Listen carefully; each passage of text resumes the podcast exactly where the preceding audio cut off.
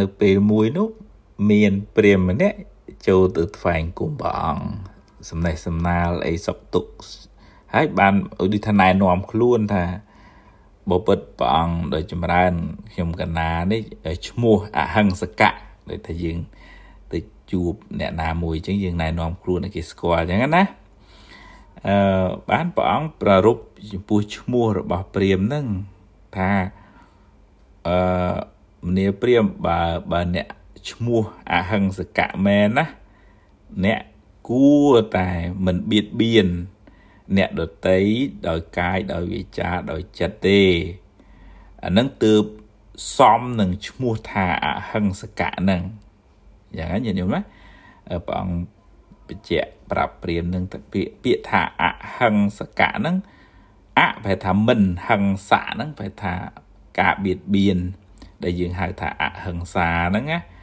បណ្ដុកគេហៅឈ្មោះមនុស្សអហិង្សកៈប្រែថាមនុស្សមិនមានហិង្សាអញ្ចឹងថាបើបើឈ្មោះអញ្ចឹងណាគួរតែកុំធ្វើឲ្យអ្នកដតីក្តៅក្រហាយឲ្យអ្នកដតីកើតទុក្ខគួរតែមានមេត្តាតាមផ្លូវកាយតាមផ្លូវវិចារតាមផ្លូវចិត្តវិញ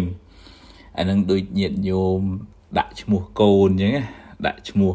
សុភាពថាឲ្យឲ្យសុភាពដូចឈ្មោះទៅដាក់ឈ្មោះមេត្តាឲ្យមានចិត្តតិច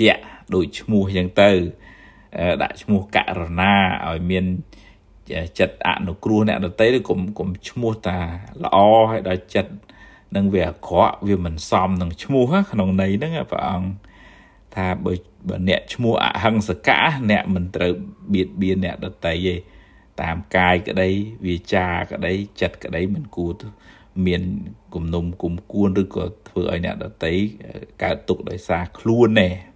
ហើយព្រះអង្គបញ្ចប់ទៅថាមួយទៀតបើបុគ្គលណាមិនសម្លាប់អ្នកដតីបុគ្គលនោះ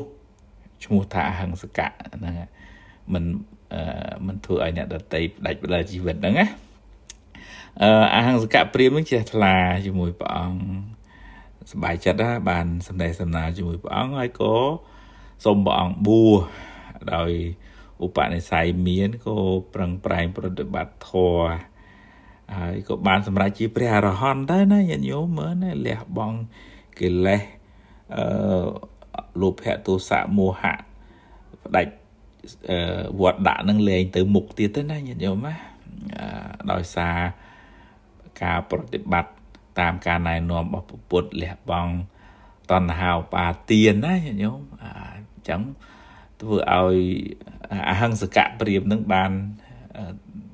ជាព្រះអរហន្តលែងមានជាតិកំណើតលែងមានទុកបន្តទៅទៀតអញ្ចឹងណាញាតិញោមណាអនុមោទនា